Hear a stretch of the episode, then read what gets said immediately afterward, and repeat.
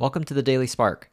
This is William Liao, where I share one idea every day on how to do our best work, create a thriving culture, and live a meaningful life. Bay Area artist FNNCH makes a living selling drawings of honey bears and LaCroix cans. Alyssa, whose Instagram handle is fried rice art, makes a living making art out of, you guessed it, rice.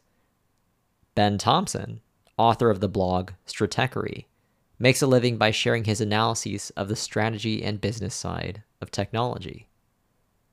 The internet has democratized consumption, which means that it's become much easier for the interests and passions of individuals to come into contact with interested markets.